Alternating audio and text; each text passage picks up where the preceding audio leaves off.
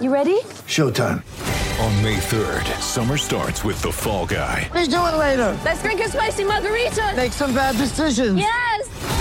Audiences are falling in love with the most entertaining film of the year. Fall Guy. Fall Guy. Fall Guy. That's what the poster said. See Ryan Gosling and Emily Blunt in the movie critics say exists to make you happy. Trying to make it out? Nope. Because I don't either. It's not what I'm into right now. What are you into? Talking. Yeah. The Fall Guy. Only in theaters May 3rd. Rated PG-13. Get ready for the greatest roast of all time. The Roast of Tom Brady. A Netflix live event happening May 5th. Hosted by Kevin Hart, the seven-time world champion gets his cleats held to the fire by famous friends and frenemies on an unforgettable night where everything is fair game. Tune in on May 5th at 5 p.m. Pacific time for The Roast of Tom Brady, live only on Netflix. When you need mealtime inspiration, it's worth shopping Kroger, where you'll find over 30,000 mouthwatering choices that excite your inner foodie. And no matter what tasty choice you make, you'll enjoy our everyday low prices, plus extra ways to save, like digital coupons worth over $600 each week. You can also save up to $1 off per gallon at the pump with fuel points. More savings and more inspiring flavors make shopping Kroger worth it every time. Kroger, fresh for everyone. Fuel restrictions apply. Mother's Day is around the corner. Find the perfect gift for the mom in your life with a stunning piece of jewelry from Blue Nile. From timeless pearls to dazzling gemstones, Blue Nile has something she'll adore. Need it fast? Most items can ship overnight. Plus, enjoy guaranteed free shipping and returns. Don't miss our special Mother's Day deals. Save big on the season's most beautiful trends. For a limited time, get up to 50% off by going to BlueNile.com. That's BlueNile.com. Welcome to the Shutdown Fullcast. We have five teams to discuss in the college football season to come in 2016. We promised to do very little in the way of research for these five teams. Actually, we all probably did a little bit of research. We just don't want you to know about it. But definitely no research. None. Going into this cold. Just to bring you what I think are the essential truths behind each team, which are that they pretty much stay the same every single year. You just need to know the ghosts that haunt them. Joining me for this exorcism, this preseason exorcism of bad expectations, terrible predictions, and haphazard research. Listen to the dulcet tones of our college football editor, Jason Kirk. Hello. Listen to that. New mic? That's all y'all get. Just one word. Hello. Yeah, I'm no longer recording on the phone in a rainstorm or on the busted MacBook on a farm in Indiana. Now you're just got a microphone again. Now you're just Lionel Richie with it. Now I'm at Lil Jon's house on his mic downstairs. I thought it was kind of cool because for a while you would turn into 2 Chainz after 2 Chainz verse. You know how 2 Chainz, after he does his verse on a group track, he turns into, like, the ghost of 2 Chainz in the back, going like, yeah! Just, like, yelling and saying things. 2 Chainz! Like, yeah. way back there in the back? Yeah. Yeah! Like, yeah, him doing that. I like to imagine it's a clone of 2 Chainz, like, yelling at him to give him a turn. It's 4 Chainz. Yeah. Still a wonderful tweet, by the way. Also, that other lovely voice, great every week, silky to the bottom. Thank you, Ryan Nanny, joining us from Brooklyn, New York. I would describe my voice as chiffon, which is to say that you should only have a little bit of it. My, how delightfully decadent! Like an hour of chiffon sounds terrible. And you're listening to this podcast. You made a mistake. Speaking of mistakes that you're going to make, you're listening to us talk about college football. You're listening to Botched College Radio. Oh, man, we got to talk about Botched. We really don't have to talk about it for long. No, talk about Botched. Yeah, I don't know what Botched is, and I don't think this is literally what we were talking about, and we just decided to press record in the middle of this. So thank you for interrupting us, Cold Open. If you don't know, Botched is a show that I watch with my wife. Everyone has one show that they watch. We have very different tastes in TV. However, we both managed to agree that we can watch Botched. It's a show on E, so you know it's good. Mm-hmm. And it's about botched plastic surgeries. And it centers on this practice in Los Angeles. I don't know if it's in Beverly Hills. I think everything in LA is either Beverly Hills or Compton. Either one. Right? I want to say it's in Compton. It's not. It's probably in Beverly Hills. Two doctors, Terry Dubrow, Paul Nassif. Very different personalities. One of them, you might recognize both of them from various Real Housewives of Orange County and L.A., etc. In fact, Paul Nassif actually was married to one of the Maloofs, the family that owns the Palms and the Sacramento Kings. That's no longer the case. He's still driving a Ferrari, so I think he's fine. I don't think he had the money in the family, and he has a lot of money. So anyway, it's about botched plastic surgeries and how they fix them. It gets really interesting. All you should know is this, that I just get off on watching the relationship between the two doctors, because one of them's kind of this like short dude who tends to fat, and the other one is Terry Dubrow, who's this thin guy, and he just accuses them of having man boobs, and then they joke and they get together, and then they give people new boobs. And then I say people because there's an episode where they remove a man's boobs that he had put in on a dare because he was a professional gambler. That's not really a dare so much anymore, is it? Apparently, it's still very much a thing that you can be a professional gambler. It sounds to me like he won a bet. Like that's like saying RoboCop got made on a dare. Not the movie, the man, the robotic cop. You don't know he didn't? That's true. Yeah, I don't know that he didn't. Hey, I think that was a cover story. They probably just brought him in with the gunshots to the hospital, and one of the doctors was real drunk and was like, Hey I man, I bet you I could turn him into a robotic police officer. He bet the Lions would make the Super Bowl and then never do that. You'll have to be a robot. There is no version of Detroit, film or otherwise, where the Lions win the Super Bowl. No, has it ever happened in fiction anywhere? Like, wow, that's a really good question. I mean, in established fiction, there's definitely Home Improvement or anything. There's Lions fanfic out there. Yeah, remember the Detroit Lions, the team where no, they haven't won a Super Bowl, but they did have someone die on the field. They did have that during a game. And you know what? I think there are two ways you can go if you're an outstanding NFL player. You can go to a good team and try to win a championship, and you know there are countless examples of this, but a lot of those teams never get there. You can be a great, like Andrew Luck might never win a Super Bowl. It doesn't mean he's not a good player. Or you can go play for the Lions and never get close to a Super Bowl, but people will really talk about how good you are because you played for, because you were good on the Lions. That's Barry Sanders, that's Calvin Johnson. Like there's a track record for this. You'll get you'll be a credit for rings that never happened. Yeah. I mean, it's basically like, do you want to beat the game or do you want to show people how far you can get on insane difficulty? Yeah, man, he's playing on Lions. Like if he wasn't playing on Lions difficulty, Barry Sanders would have had like 9 Super Bowls. Yeah, so playing on the Lions, it's like playing Donkey Kong. There's no actual end. Right. It's just how far you can go. Yeah, or it's instead of story mode, you're playing free play. Right. I would like to update it and just say that it's the Dark Souls of the NFL, right? I think that's the Browns. That's the Browns. That finishing, you died. Every play just ends with you died. Because at least the Lions, you know what's going to happen, right, which makes it sort of a Donkey Kong. Right. Dark Souls, it's like, oh, you fucked up by you opened the door that it's told you to open. Shouldn't have done that. We need to recut that Calvin Johnson disappearing from the frame gif, right, when the Lions lose and Stafford's in the background and he's like, oh, man, and Calvin Johnson just, like, dissolves. He just gives up and drops out. Remember, that happens, and then Calvin Johnson retires. Yeah. Like, Detroit just breaks people, and I get this because are they more Michigan or Michigan State? I argue they're way more Michigan State. Mm-hmm. Barring last year's Michigan State game. They are way more Sparty in terms of, I almost got the ring. Ah, no.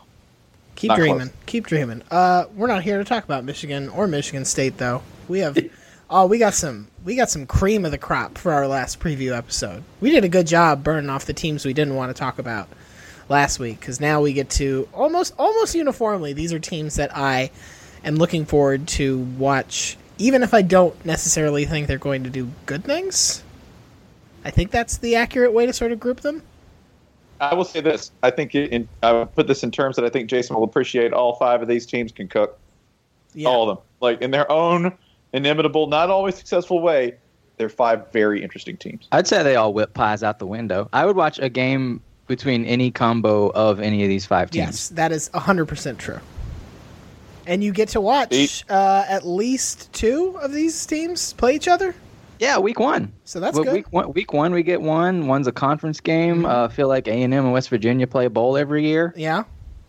I feel like UCLA, Ole Miss are destined for some sort of, second tier. Maybe that could be a playoff game that does not lead to an eventual national champion, but that's fine. Ooh, and we get to see Ole Miss. Actually, we get to see Alabama continue to see if they can turn the corner as a program and beat Ole Miss. Oh boy, it's important. Can they break the curse? Also, Bama, West Virginia. I think that is an ATL game next year. That sounds right. Yeah, because they played that last year. Oh, man, my calendar is way off. Okay. Are they not doing it again? Who knows? Doesn't matter. None of this matters. Which one you want to tackle first? Oh, man, there's no question. Even if we weren't going in alphabetical order, I think we got to pay the people off. I think we got to just give them what they want. Okay.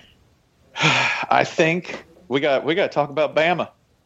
Ain't no other team to talk about. Mm-mm. I thought you were going to go for the head fake and say West Virginia, but no. There's no head fake here. We're ducking our big skull and tucking it straight down the middle.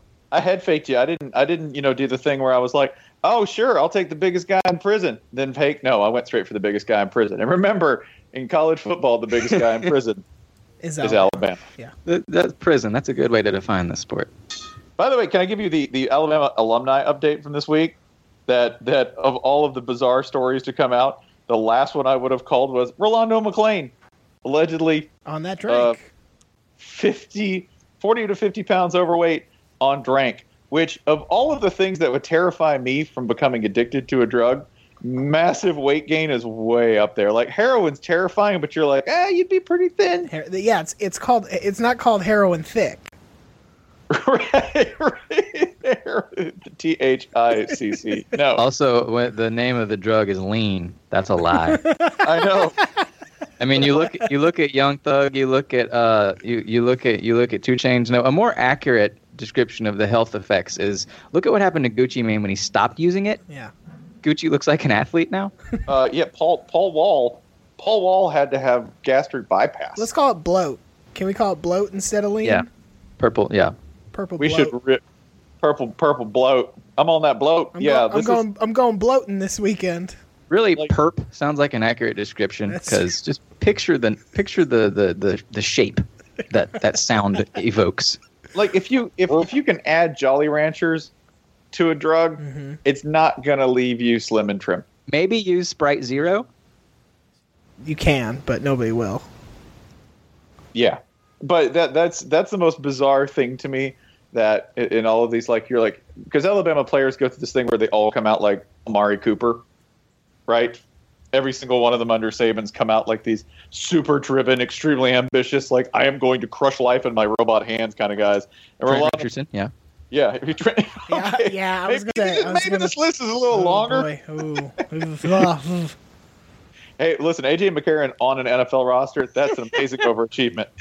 How do we get to A.J. McCarron? A.J. McCarron started a playoff game.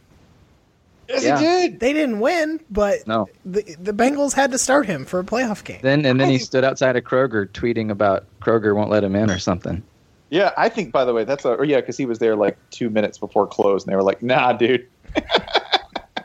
Which, good for them. This is Kroger, buddy. I think. By the way, that's all a grand plot getting A.J. McCarron on the Bengals, because if he fails, there's a blind there because they're like, you know why he failed? He's on the Bengals, mm-hmm. Right? So Alabama could be like, what nuts? So you're saying he can just keep losing playoff games? See, you can tell this is the Bama preview because we're just talking about the NFL. We're just talking about the NFL pros. Quarterbacks. Mm-hmm. That's right. Which legitimate concern with their rosters year in and year out, not whether they have a quarterback. Yeah, they don't need one of those. No, but how much they're losing to the NFL year in and year out because that's a real thing for Alabama. I hate to be the person who is boring, but for the team that seems to just embrace inertia in football form, are we just sort of unnecessarily making up windmills at which to tilt? And can't we just say it's Bama? Yeah, they lose a bunch of NFL players and then they replace them and then you know, they don't go undefeated, but they still wind up playing for the national title or damn near close. I don't know. Are we just sort of making up word problems because it's fun? Yeah, I think the dynasty's dead. God, no, that's not what I said. Oh. That's not what I said. Sorry. I was just looking at Dan Wilkins' tweets from a few months ago. I mean, yeah, it's the same thing every year. They bring in number one recruiting class. The entire roster came from number one recruiting classes. They don't have a quarterback, but the entire quarterback depth chart is nothing but blue chips. They'll solve it. There's nothing to worry about. And then, like, some small problem will emerge. Like, the pass defense will go from being number one to, like, number 10, and we'll say, oh, Saban has a huge weakness and has been exposed. It'll bounce back up to number one. There's nothing interesting here. Okay. Do you want me to actually make the semi-contrarian point here? Yeah, if you want, go ahead. I can try. I mean, it's not going to go that well. Okay. That's what nothing here ever does. So. Yeah. I mean, yeah. Follow us down this familiar garden path, if you would, please. But here are a few things which I think affect them. Okay, they adjust beautifully, right? Mm-hmm. Like if you watch, like the most brilliant thing I watched last year was watching the Alabama staff actually have to really work and watching the team have to really sweat out Clemson, because that was as good a shot as they got since the Ole Miss game, and they very nearly lost that game. They really did. They had to – that game comes down to a special teams call, which – ironic. And some perplexing decisions to continue to not cover O.J. Howard, but yeah. Right. You know, that game came down to daring, which – to me says that, yeah, you know, you can beat him. You can make him sweat. Ole Miss certainly doesn't have a problem with it because there's a blueprint to how you do it, right? Because it's a very systematic team, and you have to have a quarterback who's going to force you to play in an unsystematic fashion. Deshaun Watson did that. Chad Kelly did that. Chad Kelly's been bucking the system his whole life. I think the blueprint is you need, like, an anti-blueprint. Yeah. Okay. No, that's it. You actually have to turn this game – like that's the reason. If people want like the succinct way to beat Alabama is you turn it into a game of flow, not a game of downs. As close as you can get it, right? Les Miles is thinking too much, is what you're saying.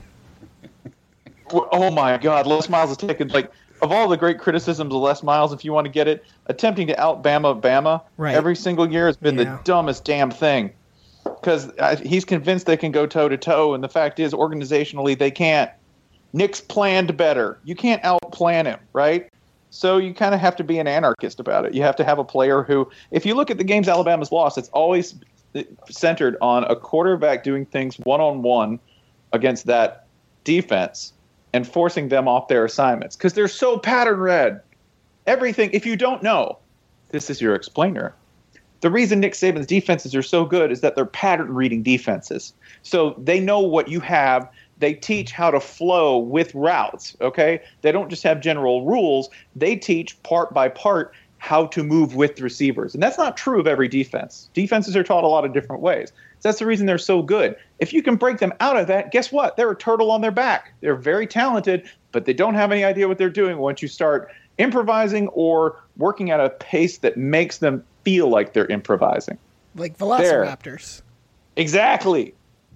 And if you get them out of sorts and where they don't know what exactly what they're doing, then all you have to contend with is every single one of their athletes is better than yours. So there's now you've evened the odds, but not really. But you're still behind. Like they're at the point where they're so talented, so well organized, and so deep that if they lost two games, it would be shocking. It really would. All right. Well, let's do the schedule then. Jason, can you find two losses on this schedule? Not it. I mean, so part of this is that Alabama does not exist in a vacuum unless you actually live in Alabama, in which case I think it's just an Alabama-Auburn vacuum, which is fine. The part of the problem, I think, is that the SEC West at this point in time does not feel stacked with major hurdles for them to clear. Yeah, Ole Miss, we think at least has figured out how to give Alabama problems over the course of a game. They have Chad Kelly, Tennessee's, you know, this is the year that everybody's looking at them to take some giant leap forward. Arkansas has played a lot of close, bloody, concrete brick throwing games with Alabama. LSU still does LSU things. Maybe Auburn will harness all the promise that they squandered last year, but I don't know. You look up and down this schedule, and there's not a team on here that you're like, oh, that team, this is the year that they're ready to just go all out. I have to sort of start making things up. Yeah. Like, you go, ooh, at Arkansas, if they had Brandon Allen. Right. Yes. Or if it was November. The powers are not fully marinated yet. If it was November, that's true. Remember, you put it in the marinade, and an Arkansas team really doesn't, like, you know, mature as a meat until November. You gotta smoke it for 2 months. Yeah, that's how they get. So your three hardest games are on the road. LSU, Tennessee, Ole Miss. If you had USC, your four hardest games are away from home. Right. You could probably add Arkansas and say your five hardest games are away from home. Sure. That's at least a loss, maybe two. Okay. I'm just going to take Ole Miss. Why not? I'm riding that. Let it ride. I have at LSU, obviously, because my beloved Bengal Tigers are going all the way. Do I have to pick one? I think I broke the podcast by saying LSU is going to beat Alabama. You're fine. I guess I'll. That you're stuck with Tennessee. I guess I'm stuck with Tennessee. That's fine. And you know, Tennessee did make that a very interesting game last year. So maybe because Tennessee has a lot returning and Alabama does have a lot to deal with. But I mean, the problem is really this: if they lose the Ole Miss game, that's in some ways proven perfect for them because it's early enough in the season that they can use it as a motivating tool and they can rebuild what they're doing from there. And then they just bulldoze everybody else down the rest of the schedule. Yeah, that's the pattern. Once they lose, everybody else is fucked. So if you're Tennessee and you see them lose at Ole Miss, sorry. Yeah. You'll get your shot next year. Yeah. Or if you want to know the real burner on this one, if they somehow lost at Arkansas, Tennessee's. Oh, God. Oh, they are road paced, man. Yeah. Oh, it's gonna be brutal. I'll watch it. Yeah, I can't. I'm fine. I'm fine based on what you're saying about a lot of these games. The toughest games are on the road. I'm fine with one loss. Two just seems like such a stretch right now. Two doesn't seem like a stretch if the quarterback situation doesn't work out because they use quarterbacks now. I know, unusual idea. That's true. They still have a lot of very talented wide receivers, though. They do, but that quarterback still has to make decisions. And I know Lane Kiffin has been great with grooming quarterbacks. Sure. It's still a young quarterback. Okay. And that's still something that when you look at the Alabama teams that have deigned to lose two games under Nick Saban, young quarterbacks. Okay. Quarterbacks who weren't necessarily sure of what they're doing. Yeah. Okay. So we're saying 10-2 and beating Michigan State by like 58 in a bowl game. Because that's the pattern for anytime Nick Saban loses more than like one game. But this time, Michigan State scores a field goal. Yeah, 61-3. Yeah. Also, I'm just going to call it. This is when Lane Kiffin gets another head job, man. Oh God, where's he headed? Auburn, Tennessee. Oh, man. We know Auburn wanted to hire Kirby, the other coordinator. Yeah. They want some of that Saban on them. Auburn is there anybody in the world who's actually concerned for Alabama losing Kirby Smart? Do those people exist? They replaced him with another splinter cell that Saban he just activated and brought it over from Athens. Yeah. I imagine he just said, "Sure, I'll just take the other Kirby Smart." So it's a trade then. I'll just hire the Kirby Smart who everyone says is a dick. Sure. Basically, other staffs are just the cooler for Nick to keep like meat on ice. He leaves his eggs throughout the southeast. Like a snake. I'll go fetch it from that nest. Oh my God, he is from West Virginia. That's all he's doing. He's just stashing it up in a holler. He's like, well, better go get my Jeremy Pruitt. He blows the conch shell. All right, well, Spencer, let's talk about Ole Miss. I mean, if you have them beating Alabama. I still have them losing 3 games. Yeah, that's the other side of this pattern. It won't be all that impressive of a loss for Bama by the end. I will say this: if whether or not they beat Bama, this Ole Miss schedule has the potential for a lot of pain, or like a lot of pain early on. If they are too disorganized and Chad Kelly has a little Dr. Bo in him. He's what I like to call a high variance quarterback. Mm-hmm. Mm-hmm. Let's recall the biggest highlight of Bama Ole Miss was him doinking a ball off somebody's head and someone taking it 70 yards. That should have been a pick six. Hey, can I tell you what it was on the scoreboard? 6. It was just plain 6. I'm just saying. Yes, he is the understudy to Dr. Bo, Nurse Bo. Yeah. He's the second coming, right? Mm-hmm. Bo was the father. This is the son, and then the Holy Spirit's going to be whatever godforsaken quarterback rolls in, whatever erratic interception touchdown machine Treon Harris files in. I believe it's Jeremy Liggins, quarterback turned left tackle. Oh yeah. Yeah, another thing. Remember at Ole Miss, anyone can play any position. He's hospital wing Bo at that point. They're like the Golden State Warriors in more ways than one, because they also lose a lot towards the end. Oh, come on! Oh, come on! Hey, if anyone would blow a 3-1 lead, it'd be the Ole Miss Warriors. This is dark. Woo! Woo! I believe Golden State did that. Yeah. What did that happen? Was that a thing that happened? If you haven't followed it, by the way, just as a side note, if you don't follow Dragonfly Jones on Twitter, do it just for his endurance running through Golden State Warrior fans that has continued from the finals forward and shows no sign of ceasing. And I'm pretty sure for the entire next NBA season, if Golden State is 81-0, that'll only make it worse. Yeah. Ole Miss is not going undefeated, though. No. Remember, Ole Miss 1-3.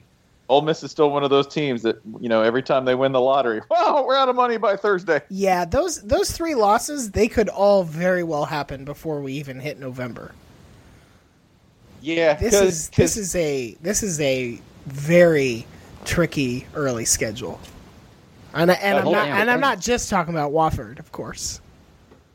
Because riddle me, who did they play week 1? Yeah, they start with Florida State in Orlando, which nothing to me sounds more unpleasant than spending Labor Day with a bunch of Florida State fans in Orlando. I can top that, Ryan. Okay. Adding Ole Miss fans. Oh, God. All I'm saying is this. If you happen to be in Orlando and you are not affiliated with Ole Miss or Florida State, if you're in Orlando for Labor Day weekend, you're taking the kids to Disney, you're going to Arabian Nights, you're going to find the wreckage formerly known as Splendid China. And by the way, you should absolutely Wikipedia Splendid China. It's the most amazing Chinese government-sponsored theme park in Florida history. Just tip all your service employees a little extra, because they're dealing with a lot of shit. Do you think all the FSU and Ole Miss fans will meet at the Mexico and Epcot to demand someone build a wall around it?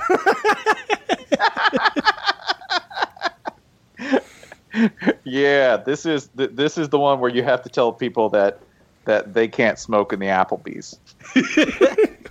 What? Well, yeah, but that's a cigarette, and this is crack.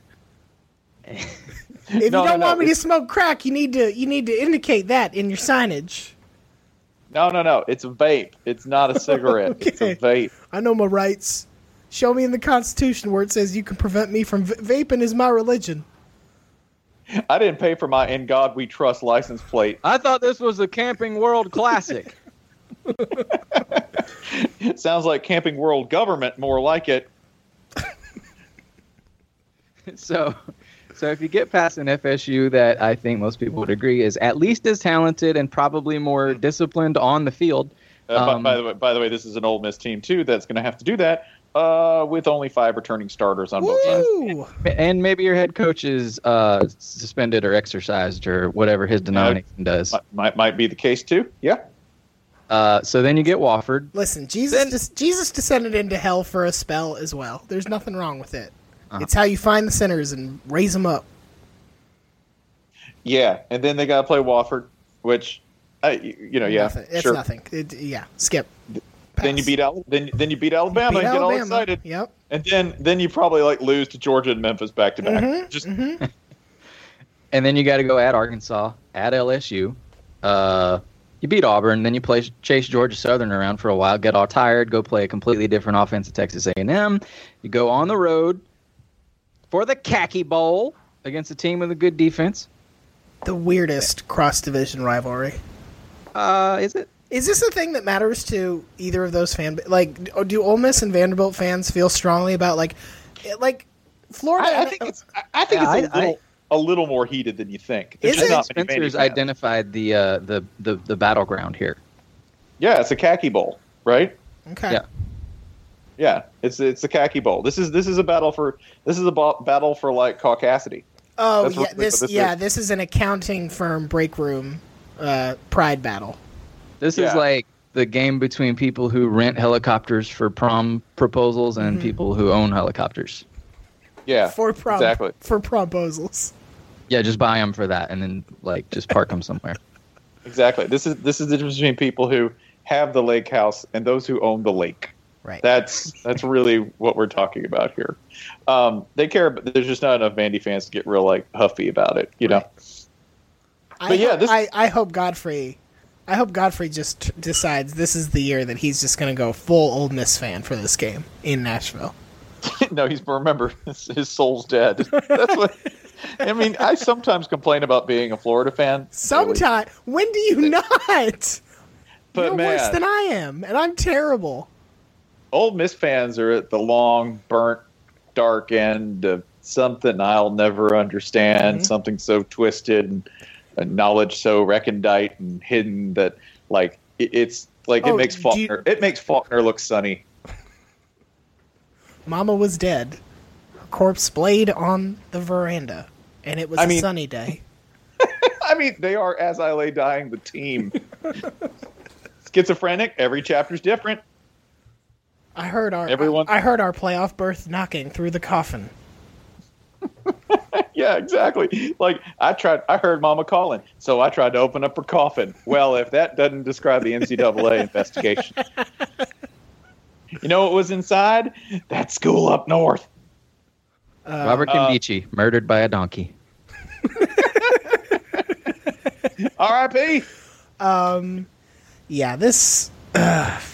I mean, if they beat Florida State, do we feel differently about them long-term prognosis-wise, or is the schedule just too full of landmines and Ole Miss refusing to take off its nice shoes because, damn it, they want to look nice for this party? There's so many things that can go wrong here. I mean, It's just it's super, super volatile. They have so many games on the road. They have so many tough games on the road.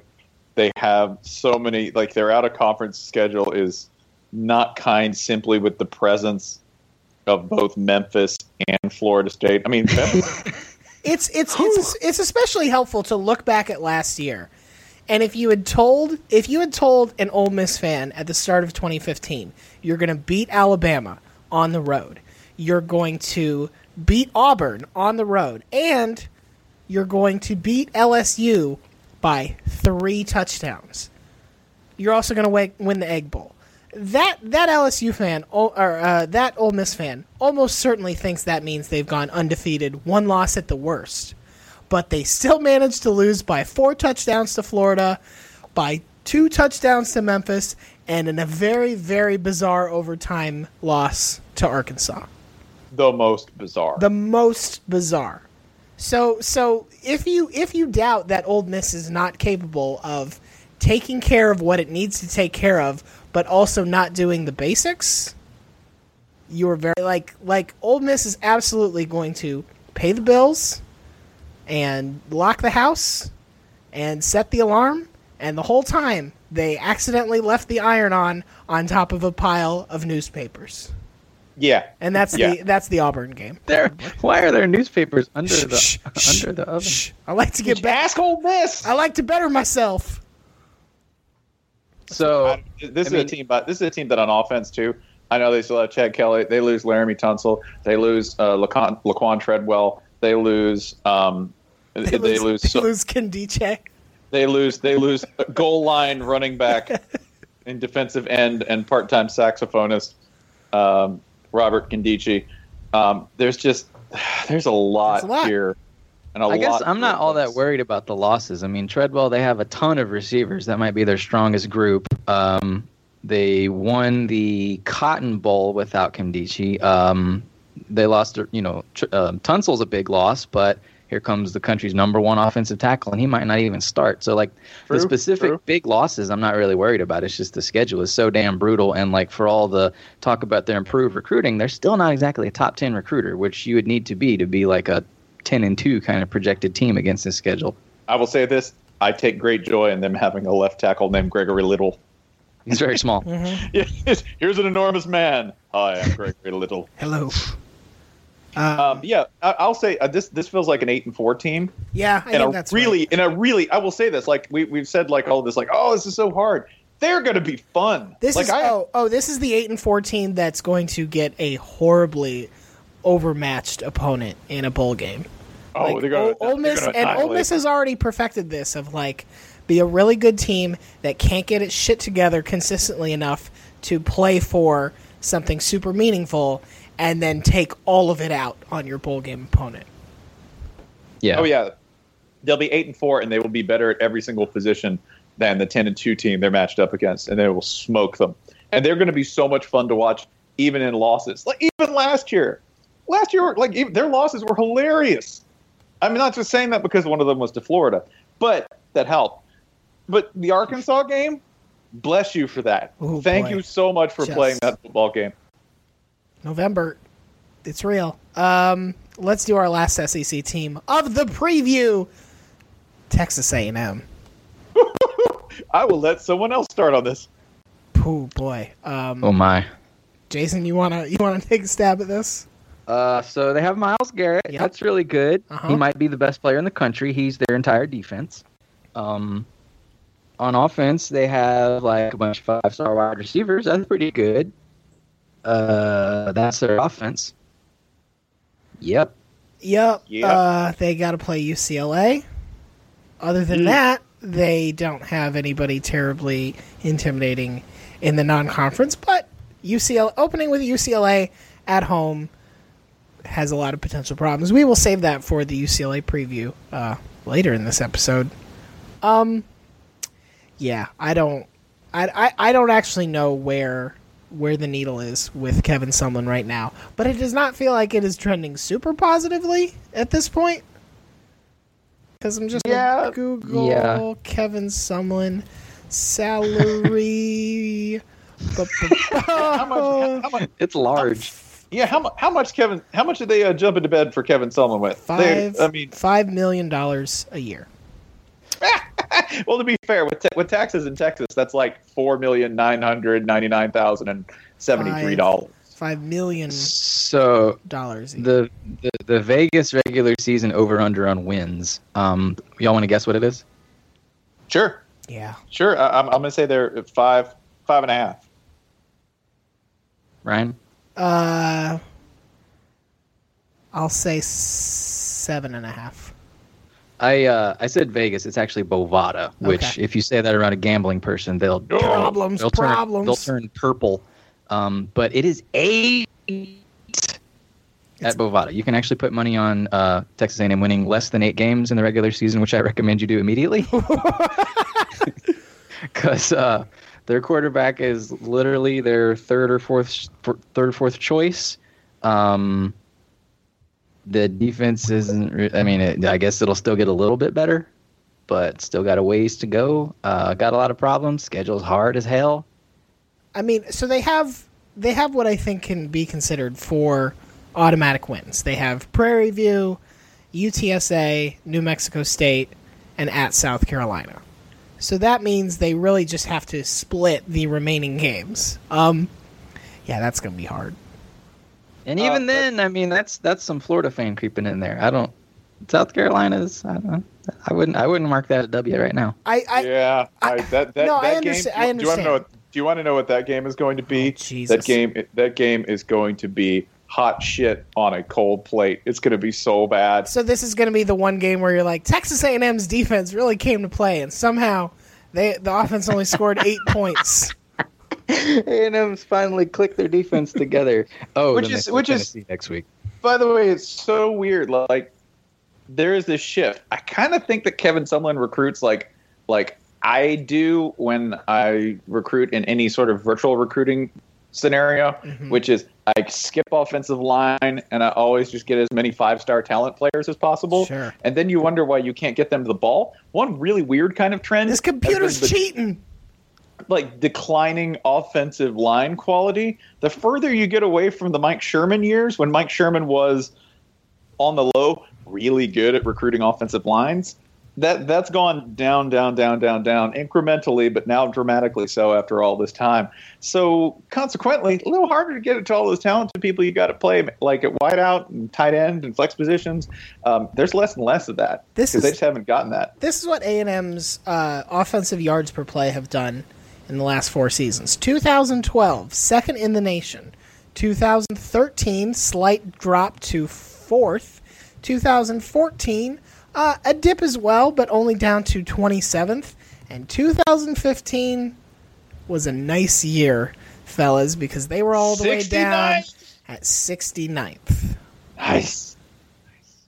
Behind Rutgers, behind North Carolina State, behind Ohio, that's standard Ohio, behind Texas. I like that makes Ohio State Ohio Light. Yeah, no. Ohio Diesel. Yeah, that's Ohio Diesel, bro. Yeah, they were just. Oh man, I don't know what you say at this point. This feels like the year he gets fired. I think that's what we're working toward here. Yeah, because I'm gonna start. Let's go schedule by schedule.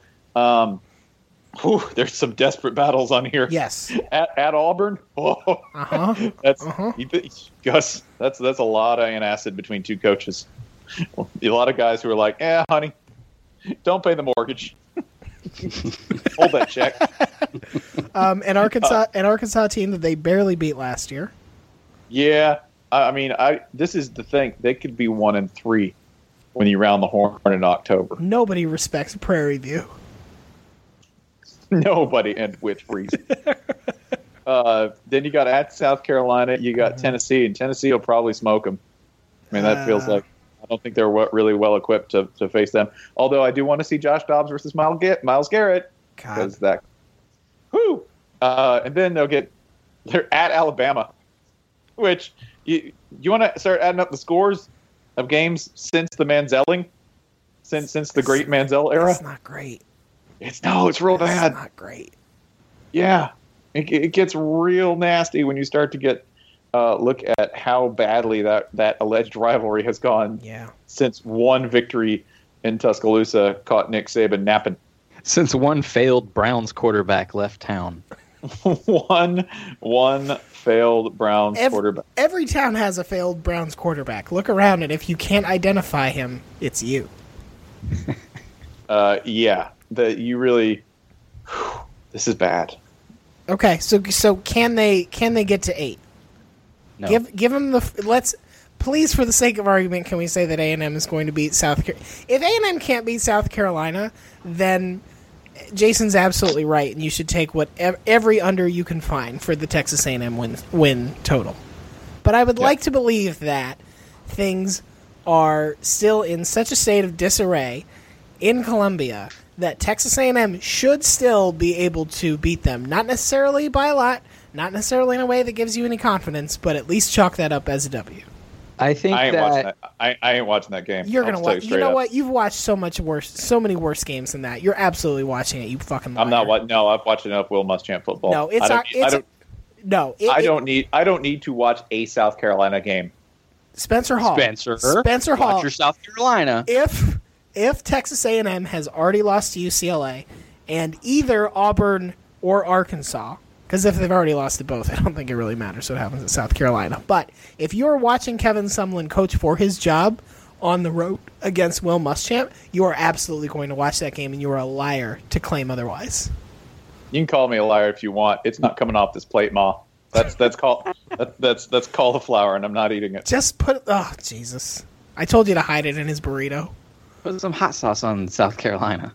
You can – it's like dog medicine. You can put it in peanut butter. I'm not eating it. He'll find it. He can smell he can smell the Muschamp. Why would you eat dog medicine? So I feel like this season it's a 6-6, but okay. That's a long play. That's a slow, patient, steady play, because there will come a point in this season, as there are in all things Kevin Sumlin at Texas A&M, where A&M's riding really high. Right. Like, I don't know, maybe they beat Tennessee. Maybe they beat Bama. Mm-hmm. And we all look around like, oh, shit, look at you haters and doubters. Oh, all boy. Aggie swag back. All They did a video dancing and all that. Because, like, you know, everybody likes Sumlin, except for Texas fans, even though they're not rivals. It's weird. But, like, that moment will arrive. And then a month later, we'll be like, holy shit, we thought A&M was, like, steady again. Oh, and yeah. A&M absolutely transferred during the season. How'd they do that? Remember, they were ranked 23rd. They haven't even won 3 games. How'd that happen? Yeah, I mean, like, if I was to look at things and say, okay, you can win. Okay, I'll be real charitable. You get UCLA. Wow, okay. You beat UCLA. Okay. I don't know how, but you beat UCLA. Sure. Okay. It's at Kyle Field. It's the first week of the season. Nobody knows what the hell they're doing. Sure, 1-0. 2-0, Prairie View. And then you take a loss to Auburn, which, again, that's kind of like, hell, I'll give you that, 3-0. Yeah. Then things start to get kind of bad, because I don't think you're beating Arkansas, mm-hmm. right? Especially not in the Burnt Dome in Arlington. It's like a second home. 3-1 at South Carolina. I'll give you that, 4-1. Not going to watch it, but I'll give it to you. Okay. You're not beating Tennessee. You're 4-2. You're not beating Alabama. That's 4-3. You beat New Mexico State. Now we're at 5-3. You're not beating Mississippi State. That's 5-4. Mississippi State's just too good in the line. Like, they're actually, like, their front sevens are pretty decent. So, and that's not the case with Texas A&M. So now we're at what? 5-4? Yeah. Ole Miss, you're not beating Ole Miss. So that's 5-5. You beat UTSA. They're 6. There you go. You get 6 because you're not beating LSU. Yeah. Fine. All right. 6-6. Gig 'em. That's, by the way, I think that's pretty charitable to get to 6-6. I think this is I think it more or less ends up like, if I'm charitable, I think we can agree on 6-6.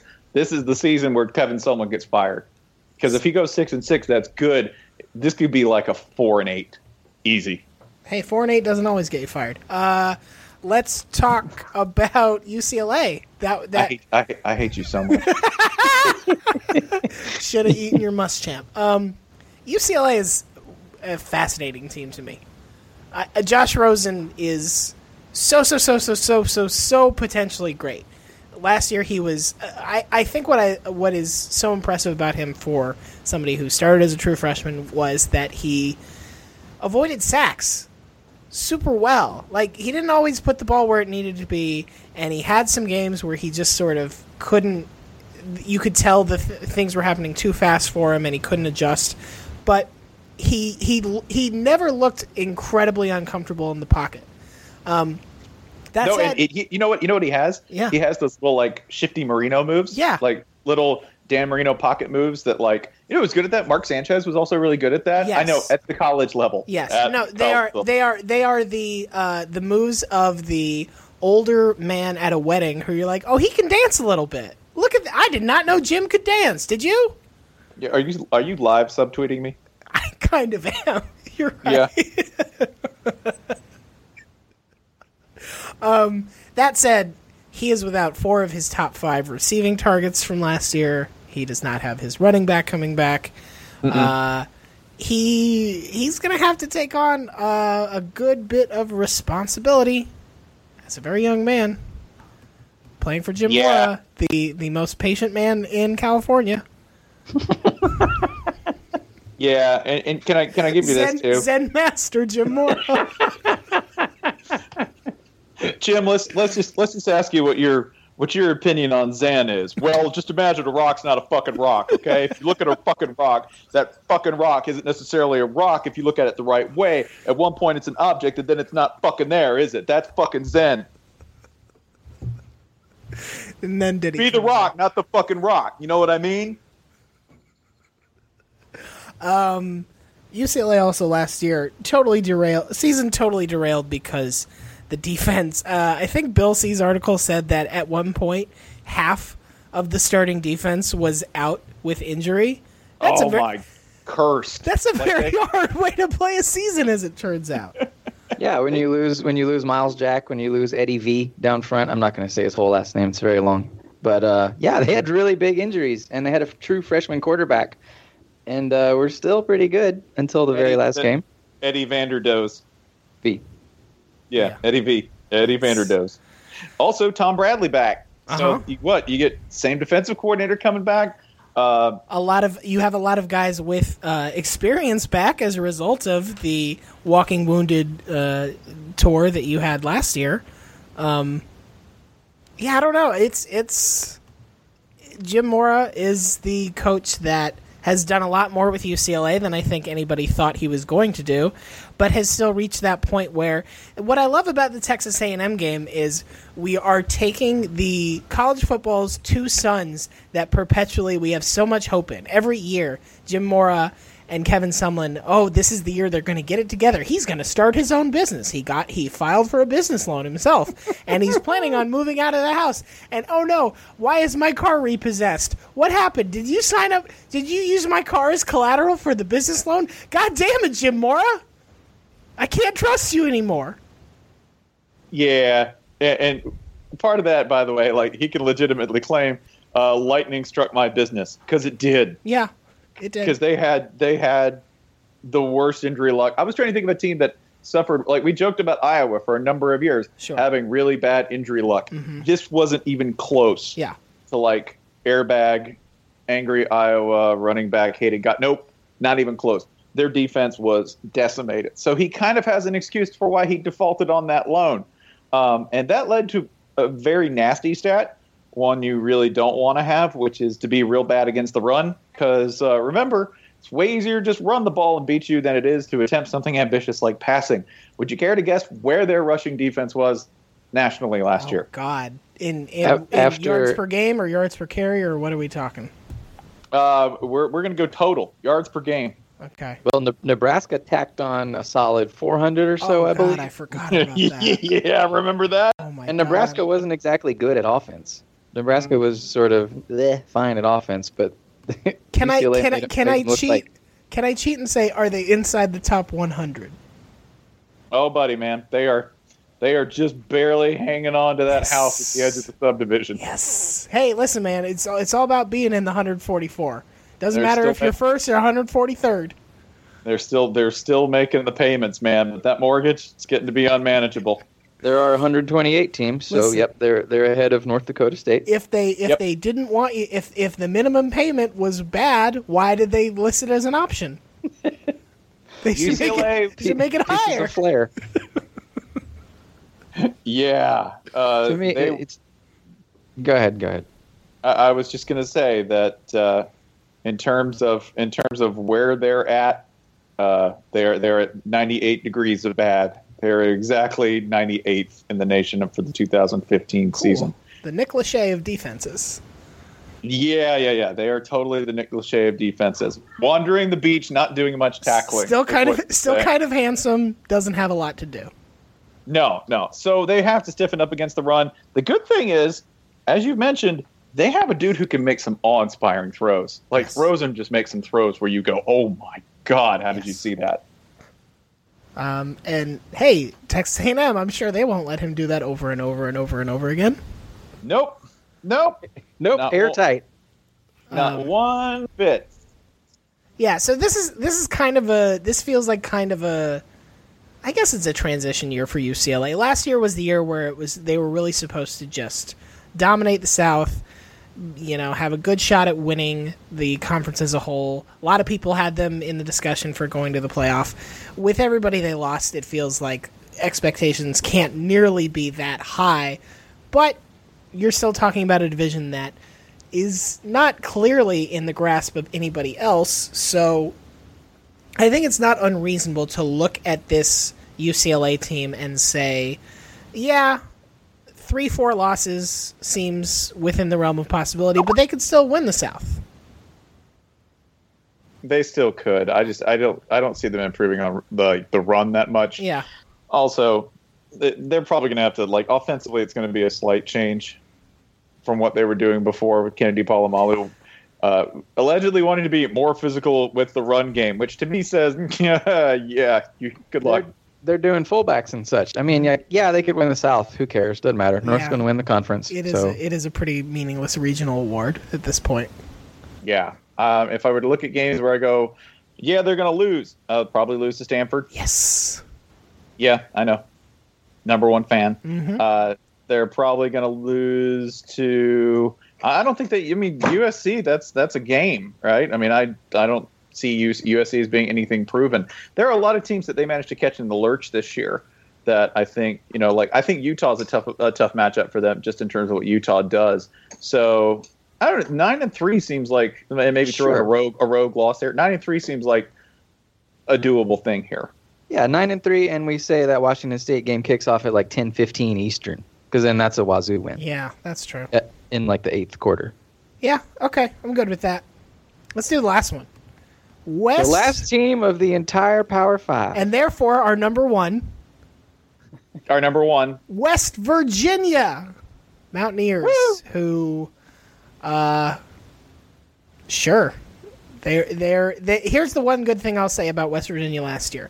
They got out of this very frustrating pattern where they would beat somebody that they would play out of their minds and beat somebody very highly ranked, ruin somebody's season, and then they would shit the bed. 2012, they beat number 11 Texas, then they lost to unranked Texas Tech by 35 points. 2013, they beat number 11 Oklahoma State, but before that they got shut out by unranked Maryland. 2014, they beat number 4 Baylor, and then lost to unranked Texas by 17 points. Last year, they pretty much just beat the teams they were better than, with the possible exception of Kansas State, and they lost to the teams that they weren't as good as.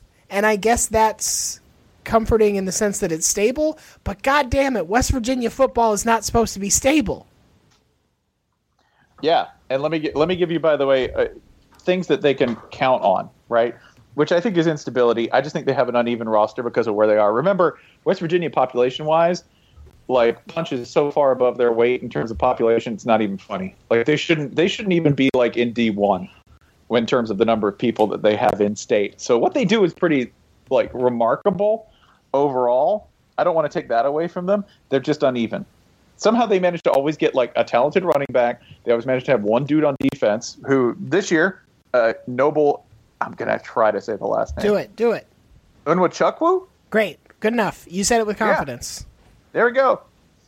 All right, he's fantastic. He's going to be the dude off their front three who makes a difference. But that's really it. Like, they're not a consistent team. It's hard for them. Like, for them to win 9 or 10 games is always sort of like a minor miracle for me. And they do it with more consistency than you would think.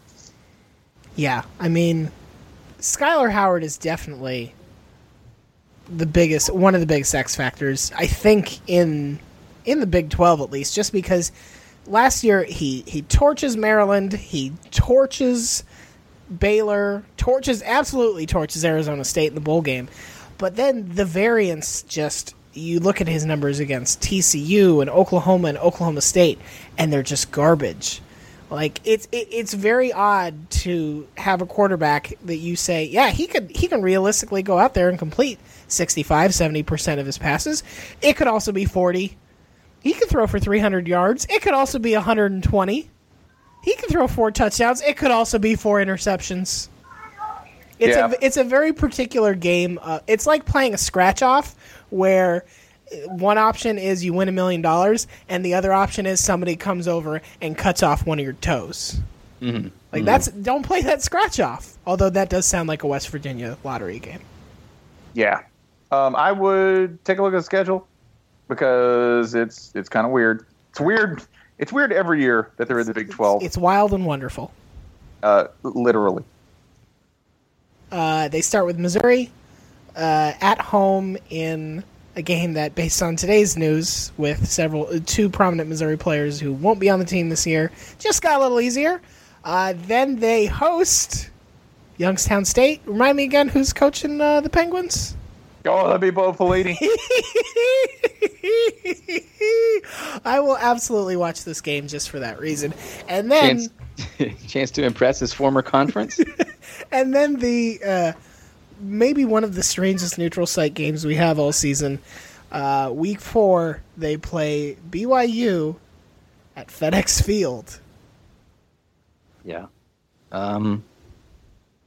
That's about as weird as it gets in terms of fan base, locality, everything. The winner gets, style of play. The winner gets to go out for a nice club sandwich with Kirk Cousins. Yeah. I don't know. It feels like every single game on the schedule is a toss-up, including Youngstown State, to be honest. Wow. Well, I mean, they'll be fine. They'll be fine. I kind of feel like, I mean, I don't know what BYU is either. Right. Like, there's the under new management question really brings to, like, and also that's a west to east, which, oof, I'll give that. I'll give the advantage to BYU or to West Virginia there, and I think we've said previously Kansas State. And all that. And honestly, West Virginia is a better team than every team, I think, on paper, up until you get to TCU. Yes. I think that's probably right. So that's like, I think they could be 5-0. They could be 5-0. 4-1 seems maybe a little more realistic because while they are better, it seems a little more on brand. Well, they are better on paper than most, if not all, of these teams. They're not significantly better than all of them. And they're not consistent, and we're also throwing in a long, long, long trip all the way to Lubbock in there. Yeah. But 4-1 seems realistic to start the season. I mean, just overall, like, I can find 7 wins here if I'm being pretty optimistic. So, like, 7 wins, and let's say that you just get the offense absolutely humming. There's 8. This is an 8-4 team if they have a really good year. I'll go 7. I think they lost a lot of important pieces on defense, and we saw last year, like, when Carl Joseph went down, that changed the entire team, and he's not back, so. So, is that enough to keep Dan Holgorsen at West Virginia? It should be. I mean, what in the world do they expect out of this program? I mean, stuck in the Big 12. I just really liked the idea of a lot of teams having to choose between Dan Holgorsen or Lane Kiffin for head coach openings 2017. Again, Lane Kiffin, West Virginia head coach. Yeah, again, if Lane Kiffin ends up at the head coach of West Virginia, something's gone wrong.